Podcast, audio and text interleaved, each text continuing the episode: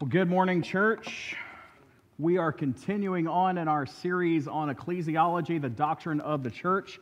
This morning, we will be observing the Lord's Supper at the end of the service, and so we are taking this opportunity to talk about the ordinances of the church. Lord's Supper is one of the two ordinances in a Baptist church, and we're going to dive into both of those ordinances today and talk about them and by way of recap, we have adopted some statements, some sentiments that we can agree on as a church. And so let's try to go through these by way of reminder and say them together. Ready? We don't just go to church, we are the church. That's certainly true. And then, secondly, the church is not about me, the church is about God. And then, thirdly, don't let what is secondary become primary. Can we flip that in reverse as well? Don't let what is primary become secondary. Let's say that one too. Ready? Don't let what is primary become secondary. Both of those are true. And of course, Jesus is primary. We want to keep him at the head. Uh, so, finally, let's say this one together. Ready? We gather, we grow, we give, and we go.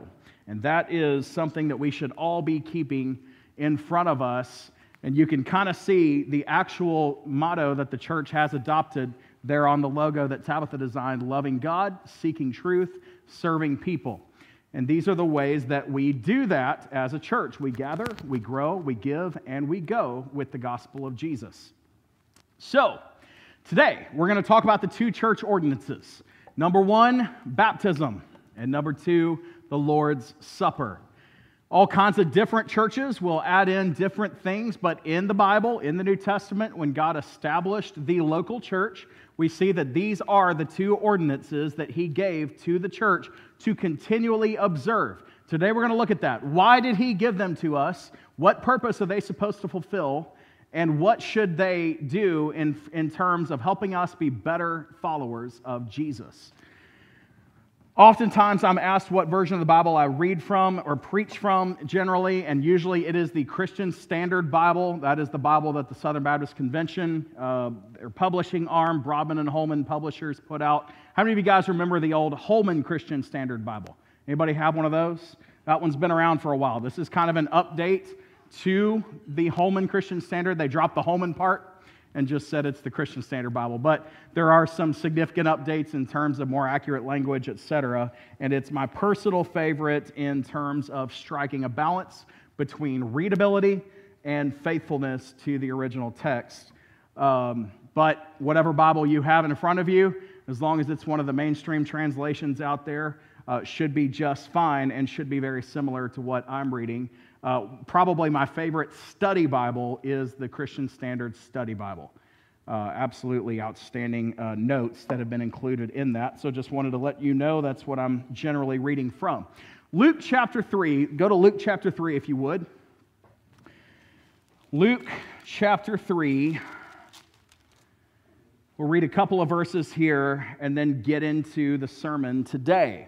Luke chapter 3, verse 15. Would you mind standing with me if you're able to? I know we've stood up and sat down a couple times. If you're able to stand easily, join me in standing if you would. And let's read these two verses together, and then you may be seated after that. Luke chapter 3 and verse 15. Now the people were waiting expectantly, and all of them were questioning in their hearts whether John, talking about John the Baptist, whether he might be the Messiah Everybody familiar with what the Messiah was? The long awaited deliverer, the coming king that the people of Israel were promised back in the Old Testament and awaited for thousands of years. And so they're saying, Is John, this great apostle who's going around and um, prophet, I should say, apostles weren't a thing yet, but the great prophet John, who was going around and baptizing people, talking about the coming Messiah, the kingdom of God. Is he the Messiah? So John answered them in verse 16 I baptize you with water, but one is coming who is more powerful than I. One who is more powerful than I am is coming.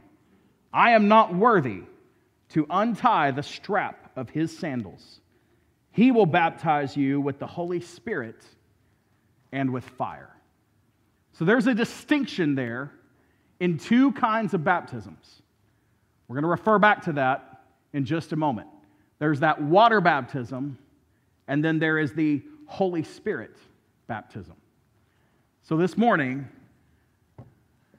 I hope what we can take away from this today is we are the church and we must turn our eyes upon Jesus. Everything we do as a church should be pointing us back to Jesus. If it's not, we shouldn't be doing it. So, even the, the ordinance of the church, baptism, the Lord's Supper, these things should be pointing our eyes back to Jesus. Let's pray together and then you can be seated. God, I pray that you would bless the reading of your word today. I pray that you would cut through the darkness of our own hearts. Let the Holy Spirit in those who are your children in this room this morning speak loudly to us today. Show us exactly what we ought to do. And it's in Jesus' name we pray. Amen. You may be seated. Turning our eyes upon Jesus. So, how does that relate to the ordinances of the church? Number one, baptism does point us to Jesus. Baptism points us to Jesus. We just saw that the John the Baptist was going around baptizing and he was using that activity to point people to the coming Messiah. The church has the same uh, job description. We should be, according to Matthew 28, the Great Commission given to the church, we should be baptizing people and we should be doing that to point people to Jesus. So, John chapter 1 and verse 33 I myself did not know him, John is, is speaking. He said, The one who sent me to baptize with water told me, The man on whom you see the Spirit come down and remain is the one who will baptize with the Holy Spirit. Here's those two baptisms we're talking about. He's t- this is talking about Jesus. John says, I didn't know who it was going to be. But the one who sent me, which is God, sent him to baptize with water, said, Here's the one who's going to baptize with the Holy Spirit. It's the one on whom the Spirit comes down and remains. And we see in the scriptures that actually play out in the Spirit in the form of a dove coming and resting on Jesus. And he is the one who then baptizes with the Spirit. So, baptism, water baptism, as practiced by a church, is not the baptism of the Holy Spirit. These are two different things. Sometimes different man made religions will get these confused and they'll try to equate those two together and say you're not baptized with the Holy Spirit unless you're baptized with water, etc. But that, those are two different things. Jesus came to baptize with the Holy Spirit. That is talking about reconciling man with God. That's talking about the forgiveness of sins. We call it salvation, being saved from the punishment of your sin and born again into God's family. If that hasn't happened for you this morning, then you don't have to worry about anything else I'm talking about. That's the number one thing you need to get rectified before you leave today. You must find peace with God by repenting of your sins and turning to Him for forgiveness and placing all your faith and hope in Jesus for salvation. So that is the baptism of the Holy Spirit. That's what Jesus came to do. He said, I came to seek and to save those who were lost. He wanted to baptize them with the Holy Spirit. That means the indwelling of the Holy Spirit of God, the spirit form of God in you at all times. And if you have put your faith in Jesus, then you have that baptism of the Holy Spirit. But then John was baptizing with water. What's this water baptism about? Well, the church has been tasked with water baptism. The church baptizes with water after salvation. After that baptism of the Holy Spirit, at the moment of salvation, placing their faith in Christ, then the church baptizes with water. See, God baptizes with the Holy Spirit at salvation. So these are two distinct baptisms. Watchman Nee, great theologian and was persecuted for his faith, wrote many, many books that have been a benefit to preachers throughout the decades. He said this baptism is an outward expression of an inward faith. There's no reason to get baptized publicly in a church in the water if you have not yet put your faith in Jesus. You could probably actually do damage to someone by baptizing them if they haven't put their faith in Jesus, because then the significance of that moment and everybody clapping and applauding and telling them good job, that could possibly sneak into their minds and convince them that they are a child of God when they have never put their faith in Christ and repented of their sin, turned from it. So, baptism should only be an outward expression of something that has already happened and you're putting your faith in Jesus, God opening your eyes, bringing you from darkness into light, then you can stand up and publicly testify, express that faith outwardly through baptism. Colossians chapter 2, you don't have to turn there unless you'd like to, but I like how the New Living Translation phrases this. It says, You were buried with Christ when you were baptized, and with him you were raised to new life Thank God Jesus came back to life. When, we're, when we baptize them, we don't have to hold them under the water. It would probably hurt attendance if we did that long enough. With him, you were raised to new life because you trusted the mighty power of God. That's talking about that Holy Spirit baptism. baptism. That's talking about putting your trust in the saving power of Jesus who raised Christ from the dead. Put that faith in God and then you are raised to new life. So, baptism is a picture of that. That's why we stand them in the water, we bury them, and we lift them out. Acts.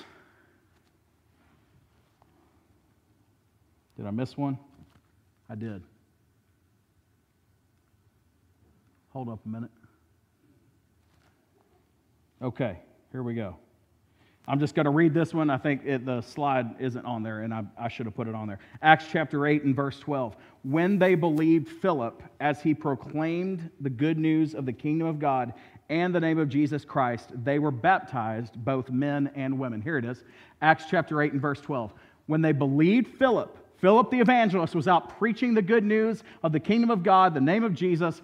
They were baptized, both men and women. That happened after they believed. So they put their faith in Jesus first, and then they were baptized. So, baptism is an important step to publicly identifying yourself as a follower of Jesus. Is it necessary for salvation? No. Is it necessary for sanctification? If God has commanded you to be baptized, and if He has provided the means and opportunity for baptism, and you say no to the Holy Spirit of God, then that is limiting your sanctification or your growth as a believer and follower of Jesus. Now, that doesn't mean that everyone who has ever put their faith in Jesus and hasn't been baptized for extenuating circumstances and different reasons, that doesn't mean they can't grow as a Christian. But for those who have the opportunity to, who are encouraged to do so, and read in the scriptures where God commands us to do that, then if you say no to that and say, I'm just too embarrassed or I just don't want to do that, then yes, that is wrong. You should be following the Word of God in that way. Um, and so it's an important step in publicly identifying yourself as a Jesus follower. Baptism is an important step to publicly partnering with a local church. The ordinance of baptism was given to the local church. Let's look in Acts chapter 2. Acts chapter 2. Those who believed what Peter said were baptized and added to the church that day, about 3,000 in all. Can you imagine adding 3,000 people to our church in one day? We might have to find a different venue to meet. That'd be about just about all the people in Henrietta, wouldn't it? They No, that's true. There'd be a couple hundred left over. You're right. It's like, nope, I think there's more than that. Those who believed what Peter said when he preached the gospel to them, they were then baptized. And in so doing, added to the church. That is the pathway that God has often set forth in the New Testament for partnering with a church is through being baptized into that local body of believers. Again, this is not a part of salvation. It is a public testimony. It's a public identifying. Say, I'm not only identifying as a Jesus follower, I'm identifying with this group of Jesus followers. So when you see people moving these waters up here in the baptistry, getting baptized, they are being baptized into our assembly of believers. here's the meaning, okay? You see Jesus on the cross, and of course, we stand him up in the baptistry. He died, he was buried. We died with Christ, we're buried with Christ, and then he was resurrected and raised to new life. So, baptism points us to Jesus. Number two, the Lord's Supper points us to Jesus. The Lord's Supper points us to Jesus. Jesus is present with his Father, he is not in the communion elements. How many of y'all think that's kind of obvious? Like when you pass these out and you eat them, you didn't see Jesus in that cup. Listen, this, believe it or not, has become a point of contention among many different religious assemblies and churches across the world. Jesus said, Take, eat, this is my body. Drink the cup, this is my blood. And so sometimes people would take that literally and say, okay, this piece of bread that we tore off the loaf, or this piece of bread that you know we crisped up and we're eating it, this is actually the physical body of Jesus, who died on the cross, was buried. Here's the problem. The Bible teaches us that Jesus is with his Father. John 16 and verse 28. I came from the Father and entered the world. Now I am leaving the world and going back to the Father. John 16. It is to your advantage that I am leaving, for if I do not leave, the Helper will not come to you. But if I go, I will send him to you.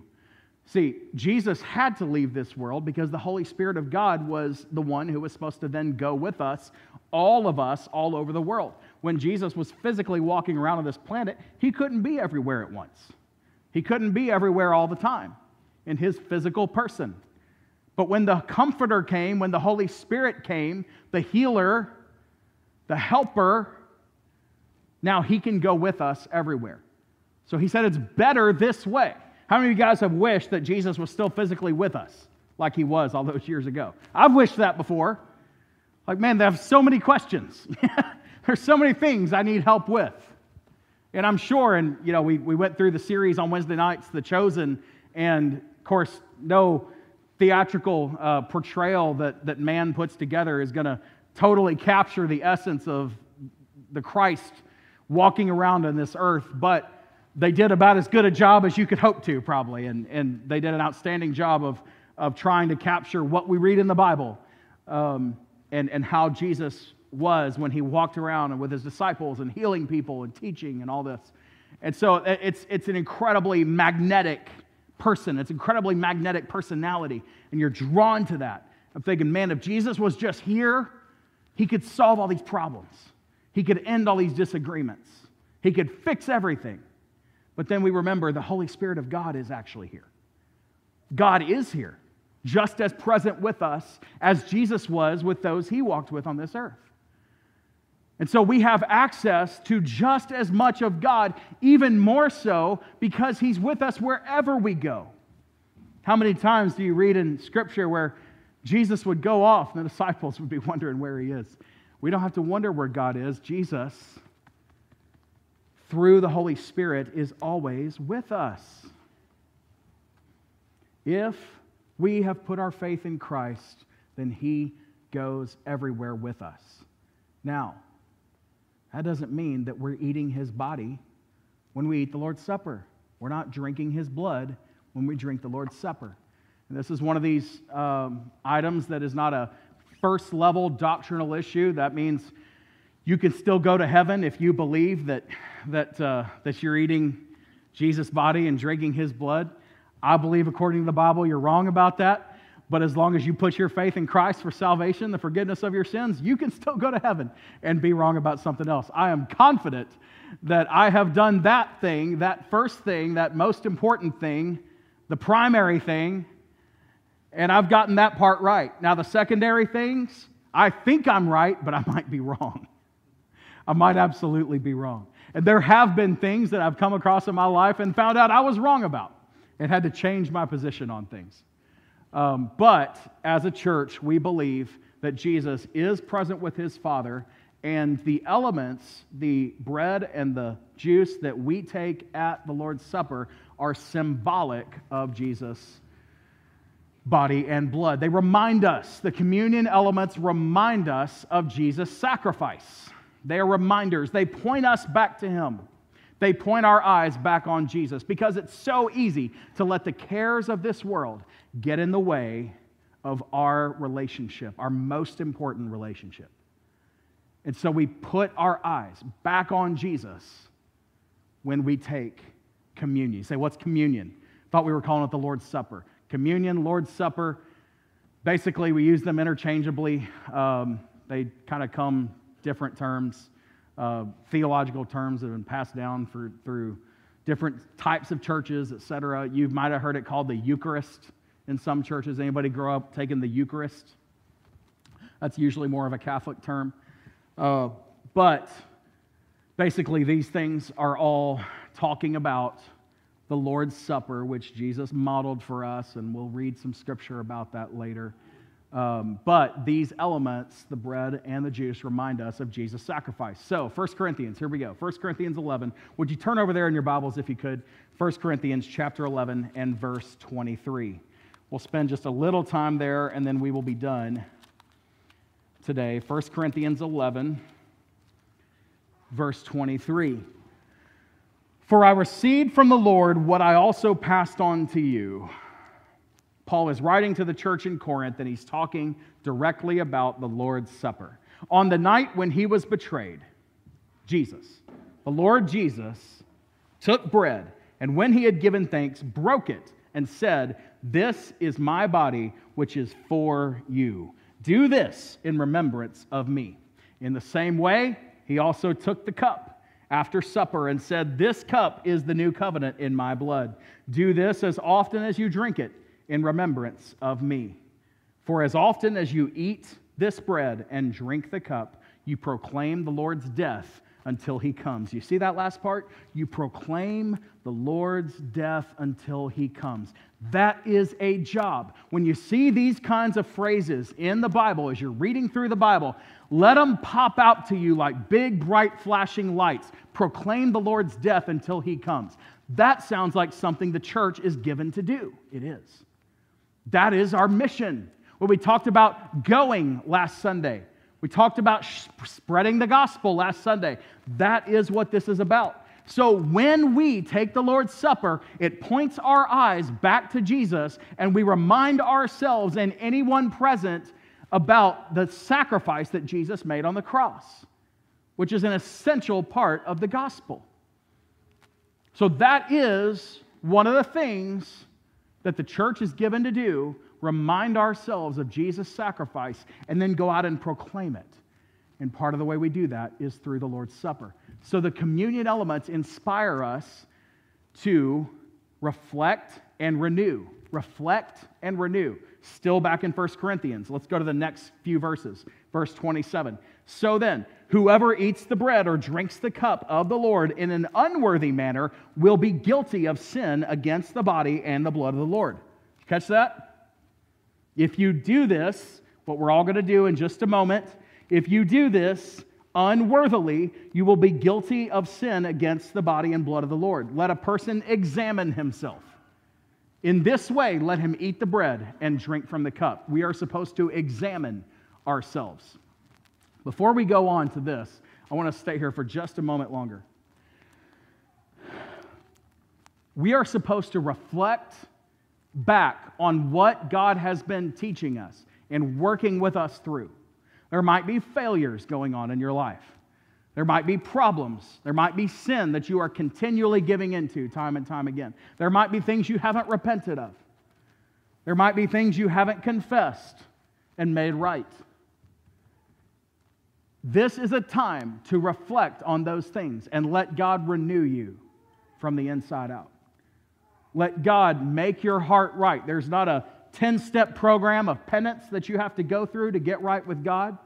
It is simply putting your eyes back on Jesus, saying, God, I confess it. I'm sorry. Please forgive me. Thank you for your forgiveness that you've already promised. I know you've, your blood has already washed it, you've already cleansed it, It doesn't affect my standing with you as a child with his father. But God, I know that I did what is wrong. I know I chased after the flesh and not the Holy Spirit. I know I let this bitterness get in my way or this selfishness get in my way. Whatever this sin is, we must make ourselves right before God before we then remind ourselves of his sacrifice and take these elements. So we should examine ourselves, and then we can eat the bread and drink from the cup. Here's the key thought the church ordinances are part of God's mission, not man's tradition. Y'all, it doesn't matter what the church has always done, okay? It doesn't. It doesn't matter what the Catholic Church has always done. It doesn't matter what the Baptist Church has always done. It doesn't matter what First Baptist Church of Henrietta has always done, unless it's what God has given to the church to do. Then it matters. There are good traditions that churches have adopted. You know why? Because they came from the Bible and God commanded them to do it. And then you build a rich legacy and tradition and heritage of obeying God and fulfilling his mission for the church. And that matters. So it matters that we've continually, for 140 some odd years, continued to gather in Henrietta, Texas, and worship God, lift up Jesus. That's a tradition that matters.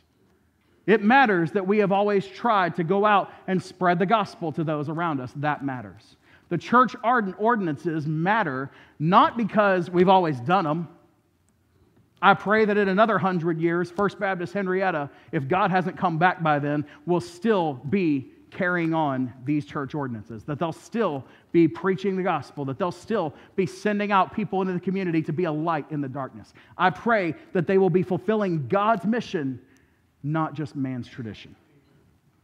So that's our key thought. What's our takeaway for today? These church ordinances. We've been having quite a few people baptized this year. We're taking the Lord's Supper in just a moment. These church ordinances remind us to turn our eyes upon Jesus. When you see somebody stand up and fulfill the picture of Jesus hanging on the cross, being buried, and then rising back from the dead, you see them in that baptistry. Let's point our eyes back on Jesus. Say, God, thank you. Thank you for your sacrifice. Thank you for your salvation. Thank you for the value you place on our lives that allows us to begin a new life with you.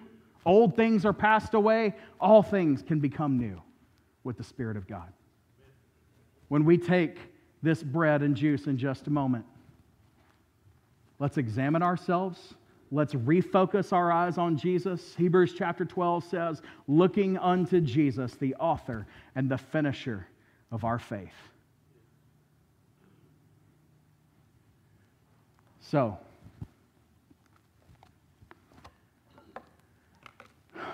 we're going to have a moment of quiet prayer and reflection. Come on up and play a little bit on the piano. Let's do that right now. Let's bow our heads. I'm going to ask a couple questions because I never want to let a Sunday go by without giving someone an opportunity to put their faith in Jesus Christ. For the rest of us in the room, I pray that we would take this moment for quiet reflection to recenter our focus back on Jesus. Whether it's family or work or relationships or whatever it is that might be competing for your focus, ask the Holy Spirit of God to resist the devil and he will flee from you. Ask the Holy Spirit of God to forgive you of your failings. Claim that forgiveness and say, God, I repent of my wrongdoing. Increase my faith in you. Help me to walk more closely with you hand in hand. Show me what I need to do to make something right that I may need to. Let's do that right now at these moments. We'll give you just a few moments of personal quiet prayer.